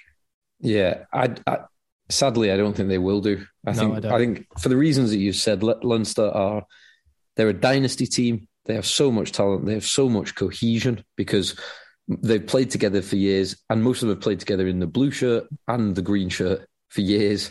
They've done it all. They are such a good all-round team. Yeah. They've got so much power. They've got such a good set piece. They've got some stardust in the backs with guys like Ringrose and Lowe and Hugo Keenan. Oh, their back row: Doris van der Flier, Conan. Do you know? Yeah, Do you know the guy I would have from Leicester every single day of the week over his Leinster counterpart? go on. Steve Borthwick. every single day of the week. And I think that might be. I, I'd love to know what your thoughts are over in the Welford Roads Brain Trust as to how they go about this. Because in my mind, the only thing, I mean, there are a few things they've got to do, haven't they? I mean, you know, people like Genge have got to step up and play well and carry well. I think you've got to you've got to play Nadolo because he's a unique kind of guy. He can break open a game where no one else can. Uh, everything has to go perfectly right, but I just can't can't really work out what the strategy is. Uh, do you know where they might be able to get a bit of a foothold, but not dominance? Uh, I love their work at the lineout. I love their work at, at, at, you know how they manipulate the other team's lineout to create driving opportunities. That is a very impressive thing that they do. I don't even know if that's enough. No, no, I'm, to keep it tight. I'm not. sh- I'm not sure there'll be many areas on the pitch that they can get one over them. There's one thing that you often say, JB, that I'm surprised you've not brought up actually, which is steel sharpen steel. So Mm. um, Leicester have had most of their big names have had a run out, um, or more than a run out, played 50 plus minutes this weekend. Leinster, Leinster's starting team, the, and almost the entire 23 have literally not had a game for two weeks because No, they've been in South Africa and they've sent they've actually sent the kids, the, the, Yeah. the legit kids. The, they're they're um, start their match day twenty three. Almost none of them will have played a game in the last two weeks. I think that I think the captain of that side is Rhys Ruddock. He's the senior, Correct. he's Correct. the sole senior guy out there, isn't he? But, that is a good but point. more, but it is a, that is a really good point, and that even if it takes, I mean, these are experienced pros that do this regularly, where they don't play for a while and then they play in a big European game. So, so I don't think that will affect them. But nevertheless, if it takes them 10, 15 minutes to get back up to it, that that you know, that could be a game changing period of time. If Leicester can get three, six, nine on the scoreboard and keep it tight, then It it will be an it'll be an interesting test because I'm I'm not entirely convinced by that the steel sharpen steel argument, and I I, I just think these days the the conditioning um, and the mentality of players, particularly a club like Leinster, on these big European occasions will be such that there will be, be almost no drop off from them not playing. If anything, they'll get rid of a few niggles from playing European and Six Nations rugby for the past two months, and they'll be, if anything, a little bit fresher and sharper. Yeah, and when you've got a squad like that, that deep and that many great players, and everyone will be knocking lumps out of each other, desperate for the shirt for the big game. So, yeah, It- Um, it's probably as high a standard in Europe as you can get playing just a training, just training at Leinster. Yeah, I'm trying to think. Um, just give me a second. You want to just have a look at something here? So, Toulouse. I mean, for all all the nice things that we said about Leinster, the last time they won it was 2017 18. And before that, you've got to go all the way back to 2011, 2012. Yeah. So, and they, but they've made a, a final as well because they lost to Saracens in the final, didn't they? Steel shop and steel make and salary caps. Is it salary Well, cap? that's Sal? irrelevant. The- Len- Leinster will, will have spent more than that Saracens team on their players. Make no. They mistake. will have now. I don't think they did then. No, I think they did then. Oh, I don't know about that. Oh, 100 percent. It- it- yeah, I'd love to but it's, it's also interesting because um, the the the salary outlay of Leinster of the province of Leinster is not the full picture because of the central contracts and there are a few, and you can't play if you're outside of Ireland. So uh, it's yeah, it would be very difficult to compare the two things. Let's say it say it that way. But I And the I think tax you're breaks right. you get, the massive tax, government tax breaks you get being a, an island player. Exa- and it's the, the the point being there is no salary cap in Europe, so that that's the most important point. Yeah. Um, just on Leinster, yeah, you are right. It's yeah, like UK state secrets are things like the um, the codes to the nuclear arsenal. But in, in Ireland, it's literally what are the numbers for Leinster, you know, for Leinster's for, uh, uh, for Leinster's salary. It's uh, it's that secret. It, it's that clandestine and state sponsored. It's interesting to see. Definitely. I see. God, I see both of those English teams still in the Euro, eh, still in Europe, not being there for the semi-finals, unfortunately, which small con- small country problems, eh? which will probably mean there's going to be there's definitely going to be a French team. we're thinking we're coming down on the side of there being two French teams and an Irish team, which brings us to Munster v Toulouse. which is an away win for me. Yeah, I think Toulouse going to absolutely pound them. I can't. And Toulouse are not playing their best rugby this year, No, they're not. but they they had more than enough of not playing their best rugby to beat Ulster, and they've just Oh, got they, they this. didn't. They didn't. They didn't. They- That was they- not comfortable. it, it was not comfortable in either game, No. but it it always felt inevitable because they they just have these the unbelievable talent that they have on the pitch who can create. They've got so many of these talented guys like Ramos, like um, and Tomat, like Dupont, who's ludicrous, um, who can just turn a game on a sixpence and Yeah. win it with like Dupont scored. Uh, he scored the winning try in the second game, and did he score or did he set up Ntamack for the the the seventy six minute try in the first game when they'd been down to fourteen men for the whole match? Um, they just create moments of magic, and I think they will create more than enough, even away at Thomond Park. It's not at Turner Uh, Park. Sorry, it's. Aviva, isn't it? Yeah, I'm going of- to this one, and I'm I'm gutted. I'm not. I'm going to. Dublin, Yeah. not Limerick. Well, you want to go to and see Ed Sheeran, don't you? Yeah, exactly. That's why I want to go to Limerick. yeah, shame. But the, the, the only upside to that is I'll, I'll get I'll be working at the Munster game at the Aviva, and then I'm in Dublin and I'm going to get myself to a pub to watch Leinster v Leicester, which is gr- that's great. awesome. That's great. That is good. That'll be How the other class. How the other half live, eh? Unbelievable. Who's That's um? what- like after the who- game. Trust me, I will be going. Um, uh, Johann van Graan. Um, y- y- your thoughts on the defeat? Yeah, thanks. Cheers for your time. Bye. uh, who who are you working with, Tim? uh, Peter Stringer. Peter Stringer's uh, at that one, and uh, Craig Doyle. So is Peter there, Stringer and- does doesn't drink, and I imagine Craig Doyle knows his way around Dublin. I would say. Yeah, Yeah. I bet he takes a one or two bars. Yeah, I would have thought so. yeah. Yeah. Anyway, uh, so yeah, the- La Rochelle Montpellier is the other quarterfinal, and and I see that going uh, home win. Although Montpellier have been very good. Montpellier have been very good this season. Yeah. I think I think you are right though. I think it'll be home advantage. La Rochelle playing a very good Bordeaux team in the semi final uh, semi finals, the round of sixteen. The, Um, La Rochelle did look impressive, really, really handy. We can just got a touch- few few decent players. Yeah, we can just touch on the Challenge Cup. Now it's got to the quarterfinal stage. Uh, Gloucester v Saracens on Friday night. Mm, I'll be, Uh, I'll def- definitely be watching that. Yeah, Edinburgh Wasps on Saturday lunchtime. Mm. Um, and Lyon Glasgow. I'm glad to see both Scottish sides have got to this stage. And If, if one or both of them can get to the semi final, in fact, I I don't know who, because it's already mapped out who plays who in the semis, isn't it? You know, I, oh, yeah, I don't know is the honest answer. Mm. so And, that's fine. and Toulon London Irish should be a fun game. High scoring draw. Yeah, high-scoring yeah. draw. Perfect.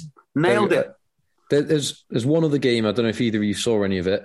The the big game, the biggest game this weekend, England France, which England England came back and, and won very handily at the end. So to win a, a Grand Slam and a, a a big Grand Slam as well, comfortably beating their nearest rivals, France, and hammering everyone else. So Yeah. well so actually, I did. I was aware this game was on. I didn't see it. Um, other things to do. Um, however, I I made the point in the week, and um, I've got a message on Twitter disagreeing with me hardly. So I will make this point on the podcast. Well done. First of all, well done, England ladies. Um, Women. it doesn't matter. Um, you know, they've got they can they can only play what's in front of them. Okay, and they've won every single game. They've done it with quite some style, as I understand. Wonderful.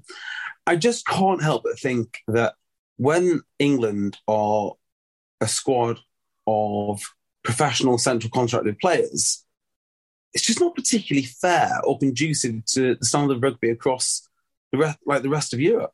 I mean, I see them winning. I, I, I see the golfing class now as analogous to if Saracens spent three times the salary cap on their squad. because I don't see how. It's one thing to say and praise the team for doing this, as you should, because it, you know it's not the individual's fault by any stretch. But to have one team professional, France are also professional, and then everybody else not professional. How is it good for those players? How is it good for the development of those teams? And Yeah, the answer cannot just simply, yet in some cases, Wales are handing out some central contracts. Yeah, and do you know what? Wales can't afford it. You know, like the women's team is one of those things where, um, in fact, international rugby in general is one of those. It's a well, it's a grey area, and I'm not sure it's actually fair to be paying. And we spoke about this in the men's game, Yeah. different rates to different different nationalities. So the fact that England get 20 grand a game and Wales get five grand a game or whatever it may maybe. I mean, we spoke spoke about that in in the past. In the women's game, though, it's so stark because you're looking at people that have literally got to go to work next Monday playing against g- girls which are who are full time full time professionals. I, I do. I do think also, uh, as we talked about on that little special um, podcast, which is in the feed, and you should go and check out. Mm. Um, only a couple of weeks ago now. I I do think it is also, whilst I understand why, I think they are putting the cart before the horse. They are they are kind of having a if you build it, they will come kind of thing. Whereas actually, the way that businesses and really anything operates is you build from the ground up. And actually, so I I think making people professional before the game is justifiably at the level that demands that that is the case. I, I don't think is the right way around, but It's so- but that but I I also can appreciate how how great that is for people to be able to be full time athletes. Yeah, the, you know, look. First of all, congr- congratulations to the women that won this game. Absolutely. Great, great achievement. But I think just looking at it more more holistically, maybe we should look at how men's rugby is now and how you've got what six, seven nations. Uh, sorry, uh, the six nations plus the four southern hem- hemisphere teams, which is so far away from everyone else that if you want to get a team like Japan to even be competitive, you've got to lavish it with money. And they need to probably look at that and learn from it before saying, right, the way to improve women's rugby is to just fund one team to the maximum and hope everyone else also finds the money to improve their squad. They need to bring everyone along with them. That that'd be my only that'd be my only thing. Yeah, and I, I agree with that. And when it's it is is difficult to um, make sure that you um, separate out the how brilliantly the women, the England women, have done in this tournament, and the issues that are created by the disparity in Mm. financial standing. And you you two both mentioned it, but the, the the England women have done brilliantly. The them having um, the professional players and being so far ahead of the game actually on balance makes a much worse product overall because England I mean if you just look at the points difference it, for England in the women's six nation. England four. They scored 282 points. They conceded 22 points. Oh, it's, it's it's not even and the France game was a close game. Everything else was not even so they're averaging less than a try conceded in a game. Yeah they- over, they- over five matches. well uh, in the in the other four games they conceded 10 points Oh, in the other four games. Yeah, I just So think there's any it's it's like it's, it's like playing bath every week yeah, it's it's so difficult, right? Because I don't think anyone is anyone is honestly reporting on women's rugby. Like you, you hear Brian Moore is lavishing with praise. You read in the Times, uh, you know, they'll you know they'll put a few paragraphs towards it, and it's never questioning and it's never incited. So, sorry, um, insightful. It's just mouthing platitudes, and I think the women's game deserves it like a bit better. And part of that would be discussing how they're going to what have they done with England? The problem with that money which has gone into the England team now is you can never take it away. It'd be unfair to take it away. So they've built this monster, and the only thing that I can logically see happening now is that England ladies are going to be, uh, they're going to be the dominant team, apart from maybe a good a good New Zealand team that I'll see every now and again, or a good French team, and those three will just continue for the best part of what ten years, twenty years before anyone gets even close to them. well it, it's That's actually it. That'll, that'll be the the future of the women's game, and everyone will just clap, and all the creepy men will press like and and, and Well, when when you when you describe that that there are three teams that can compete and really that one of them is far ahead of the others, that that just reminds me of rugby league, international rugby league. Yeah. International rugby league is it's rugby rugby league is a brilliant product to watch. International rugby league and like the NRL is an amazing product with amazing athletes, but it is so far ahead of everything else that international rugby league is the most boring uh, international spectacle in the world because Yeah. Australia are just going to absolutely hammer everyone else, and Eng- England and New Zealand can occasionally do something interesting, but not really. It's it's a foregone conclusion. Yeah. Well, um, if you fancy it, No Woman No Try is doing their speaking tour. Uh, and if you want to just go and lavish praise on them and clap like a seal, you can do that. Or um, someone can ask them some serious questions and they can give some, give the women's game some actual serious thought that it deserves because no one's doing it and no one's reporting on it in, a, in an accurate manner. They're just mouthing platitudes. And it's really, it's quite irritating because I don't see how this game, it, it might get a bit better in England, but I think the net result of what they're doing will probably make it less popular in Wales, Ireland, Italy, everywhere, Scotland, everywhere else. They can't possibly compete. It's an interesting point. Um, There you go. one cool story. Actually, I'm, I'm going to mention this one because we did talk about this a, few, a couple of weeks back. The I've had so many people this week forward uh, me, me, uh, send me that video that we talked about a couple of weeks ago of the kid Oh. at said for school. Yeah. Yes. Uh, Yeah. And, You and, can so, say so- I'm famous now. No, no, no, no. So I I, just want- why why are you famous? Oh no, no, yeah, I'll, I'll, I'll mention that in a second. Yeah, yeah. But um, but I just I just wanted I just wanted to check in on how you're doing, JB, knowing that that little video of that kid motivating his teammate at Sedbergh School uh, has now gone so viral that people are sending it to me and going, "Have you seen this?" People that aren't into rugby at all. And uh, how are you with with uh, that show of emotion? Can I just say, JB? um, I sat down with a friend of mine called Graham Higginbottom, who, uh, otherwise known as Higgy, Broughton Park's head coach. And we had a beer and a little chat about it. And he was the coach at that Sedbergh school thing who basically like Best captained the whole teammate in the world. Best teammate in the world. lovely, lovely man. Yeah. And he's like, what, what do you think of that, JB? I was like, I'm profoundly uncomfortable with all sorts of like emotional stuff like that. So uh, yeah, I'm probably not the best person to talk to. Uh, I don't know. I, I don't know. I, I, I, just, I don't know why I don't like it. I just don't like it. I just don't like it. I'm sure lots of people get many, many good things out of it. I just don't like it. Uh, the, the second heartwarming story is the uh, another Manchester-based story.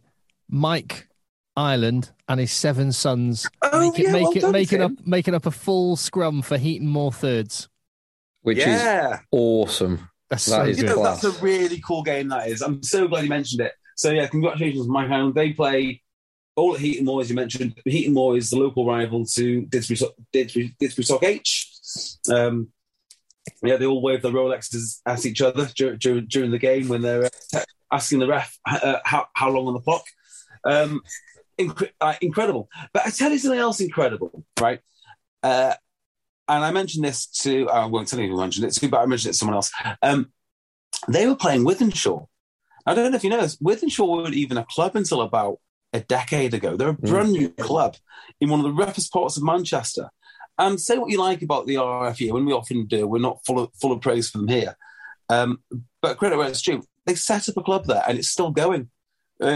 I think that's amazing. I think the whole thing is amazing. Like the family aspect of uh, Mike Allen and his seven sons, although maybe we should call him Father Abraham. Uh, He's got eight daughters as well. Fair oh, yeah. play. Um, and then going up against Wythenshawe, who you know, is a team that I, I think is amazing, still, still even exists and was founded in the first place. Yeah. Yeah. So there was Sam Dan, Captain Mike, tighthead prop. I'm looking at a picture of him. He- I mean, if, if anyone proves your point, JB, that just get in there and play prop, have a look at the picture of the shape of the dad and know that he was playing tighthead prop in this game. So it was Sam Dan, Mike, captain, age 56. Joel, Matt, Luke, Stephen, Tommy were the uh, the island family. Awesome. Love that story. That is Yeah, class. If I was playing them, I'd have, I'd have, I'd have loaded up my team with ringers. give, him, give them a terrible day. and um, oh yeah, and Jay, and you will hear if you watch Beno Urbano's Quins' documentary. Is that just a, is that is that one part, and he's doing it for lots, or is it a multiple part series? It's three, is it three parts? Three parts, okay. But anyway, within, It- within it- it's bloody well shot. it is it looks good. Um, within a minute or two of the of the first episode, you'll hear JB piping up about the departure of Paul Gustard from Quins. Yeah, I- Mm. I, I, I had to sign a release for that. Uh, and I just signed it. And then after I signed it, I was like, hang on, what have you got me saying exactly? Yeah, because it He goes, no, no, it's absolutely fine, Jerry. It's absolutely fine. yeah. So yeah, they wanted my comments, not yours. I don't know if you want to read in, in, in uh, read anything into that. Uh, Phil and I are, are bland and un unnoteworthy. Exactly. Apart from Benno's, Benno's message. But, yeah, okay, fine. Sorry, JB, you just went underwater for me then. That's fine. Uh, w- w- one Well, I think, uh, Any, think any quick, any here. other business? I, I will just say that we're living in a period where Ozark final series and uh, Better Call Saul final series is out at the same time is just some of the greatest TV ever made. So uh, Can, can I just say, did you know this, Tim? Did you know that a lot of Netflix series get cancelled is after series two? really? So there's a thing, right? So Netflix will commission a series, a box set, and the first two series they can get actors fairly cheap. But if it goes really, really successfully, apparently on the contract renegotiation for the third series, they can get a lot of money, which is why so many Netflix series cancel after series two. Mm. And this is just for utter chances. Uh, have you heard that sadly Meghan Markle's uh, Netflix series won't be won't be won't, won't be making it? Those, I, I I only know that because you shared that with me earlier today. there are just some remarkable podcast stories out there. So they've got a company called Archewell. And as I understand it, the only thing that Archewell Productions has managed to achieve so far is one single podcast for Spotify, which I think costs Spotify something like 18 million quid. 18 million quid. For, I mean, I would do a podcast for Spotify for what? How much? 7 million? 9 million? Well, our current going rate is somewhere in that region, yeah. I, and also, people would listen to it. That'd be the that'd be the big difference. People actually listen to it. So yeah, sadly she's had her. So Archewell Productions have set up a company for this. They have managed to do one podcast and get one series cancelled. So it's not as easy as you think, is it? It's not as easy. All these people just look at podcasts and go, "Well, they're doing it, so I must be able to do it." It's not. It's not that easy. The other one that made me chuckle. Have you seen the Obama one? Oh yeah, that's got canned. No, they walked away. Do you know why they walked away? Because they were annoyed that they had to do too much work, work on it. They wanted to showcase other voices, which is kind of like saying, yeah, I'll do your rugby podcast, but I'm not going to show up. I'll just send randoms to do the podcast. yeah, Ridiculous. It is ridiculous. isn't it? Grifters be grifting. Have either of you what? But uh, I know Ozark. You're both on, aren't you? No. I No. No. looked like- Oh man! So you're not on Ozark. Are you? on- Have you done Better Call Saul? yes. I lose interest in box Oh, so quickly. JB, get on it. These, are- I got are. to Oz- I got to Ozark when they started building the church. Oh mate, they're both immense. They're both might out- Do you know outrageously good. Do? do you know what I'll do? Just to um, pacify you, is I'll read up on all the all the episodes tonight on on Wikipedia. Philistine. That's- Right. Right, so All right. Uh, okay. Yeah. So you know where we are. We're in your feed right now. Hit subscribe so you get the next episode downloaded automatically. And that's just one way you can say thank you for if you appreciate the effort, if you appreciate the podcast there for you every week into our. So, oh, sorry, we're nearly finishing our ninth season, Yeah, season ten. nearly 10 years. So, uh, yeah, if you appreciate that, hit subscribe, uh, follow us uh, wh- wherever you find us online, email contact at gmail.com and. patreon.com forward slash eggchasers if you want extra content and you appreciate us that much. Uh, and on that note, let the boys play. It was fine. Mom deserves the best, and there's no better place to shop for Mother's Day than Whole Foods Market. They're your destination for unbeatable savings, from premium gifts to show-stopping flowers and irresistible desserts. Start by saving 33% with Prime on all body care and candles. Then get a 15-stem bunch of tulips for just $9.99 each with Prime. Round out Mom's menu with festive rosé, irresistible berry chantilly cake, and more special treats. Come celebrate Mother's Day at Whole Foods Market. Even when we're on a budget, we still deserve nice things. Quince is a place to scoop up stunning high-end goods for 50 to 80% less than similar brands. They have buttery soft cashmere sweaters starting at $50, luxurious Italian leather bags, and so much more. Plus, Quince only works with factories that use safe, ethical, and responsible manufacturing. Get the high-end goods you'll love without the high price tag with Quince. Go to quince.com slash style for free shipping and 365-day returns.